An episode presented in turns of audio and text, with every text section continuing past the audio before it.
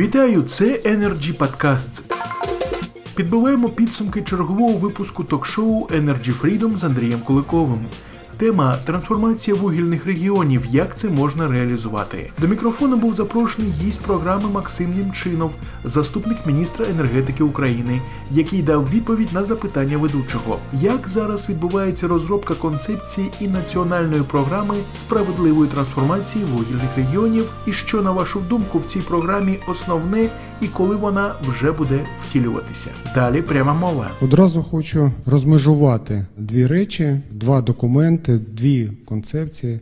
Перша – це концепція саме реформування вугільної галузі, а друга частина – це концепція трансформації вугільних регіонів. Тому що одна є – це послідовність документів і це послідовність дій, які потрібно зробити. І в першу чергу Міненерго за своїми функціональними обов'язками, за своїм положенням опікується саме вугільною галузю, тому і займаємось ми на сьогодні розробкою концепції реформування вугільної галузі. Хочу сказати, що ця робота в нас на сьогодні внутрі міністерства вже завершена. Буквально кілька днів тому ми проводили презентацію цієї концепції достатньо вузькому колу експертів, профспілок, народних депутатів.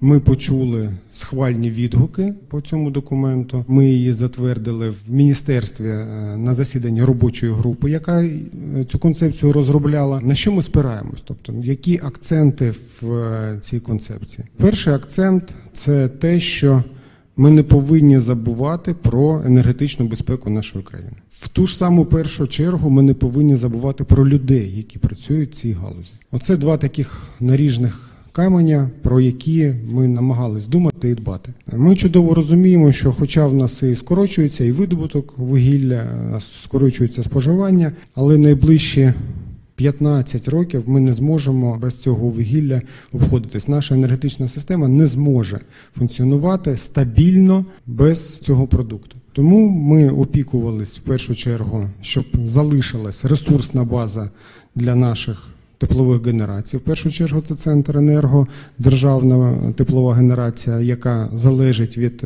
цього вугілля. Також є попит на це вугілля подвійного призначення і з боку інших споживачів, таких як металургійні заводи або коксохімічні заводи. Це невелика кількість, але все одно вона є і вона дозволить функціонувати певній кількості шахт ще достатньо тривалий час. На сьогодні все. Це були Energy Podcasts і ток-шоу Energy Freedom з Андрієм Куликовим. Залишайтесь з нами, почуємось вже незабаром. Energy Club – пряма комунікація енергії.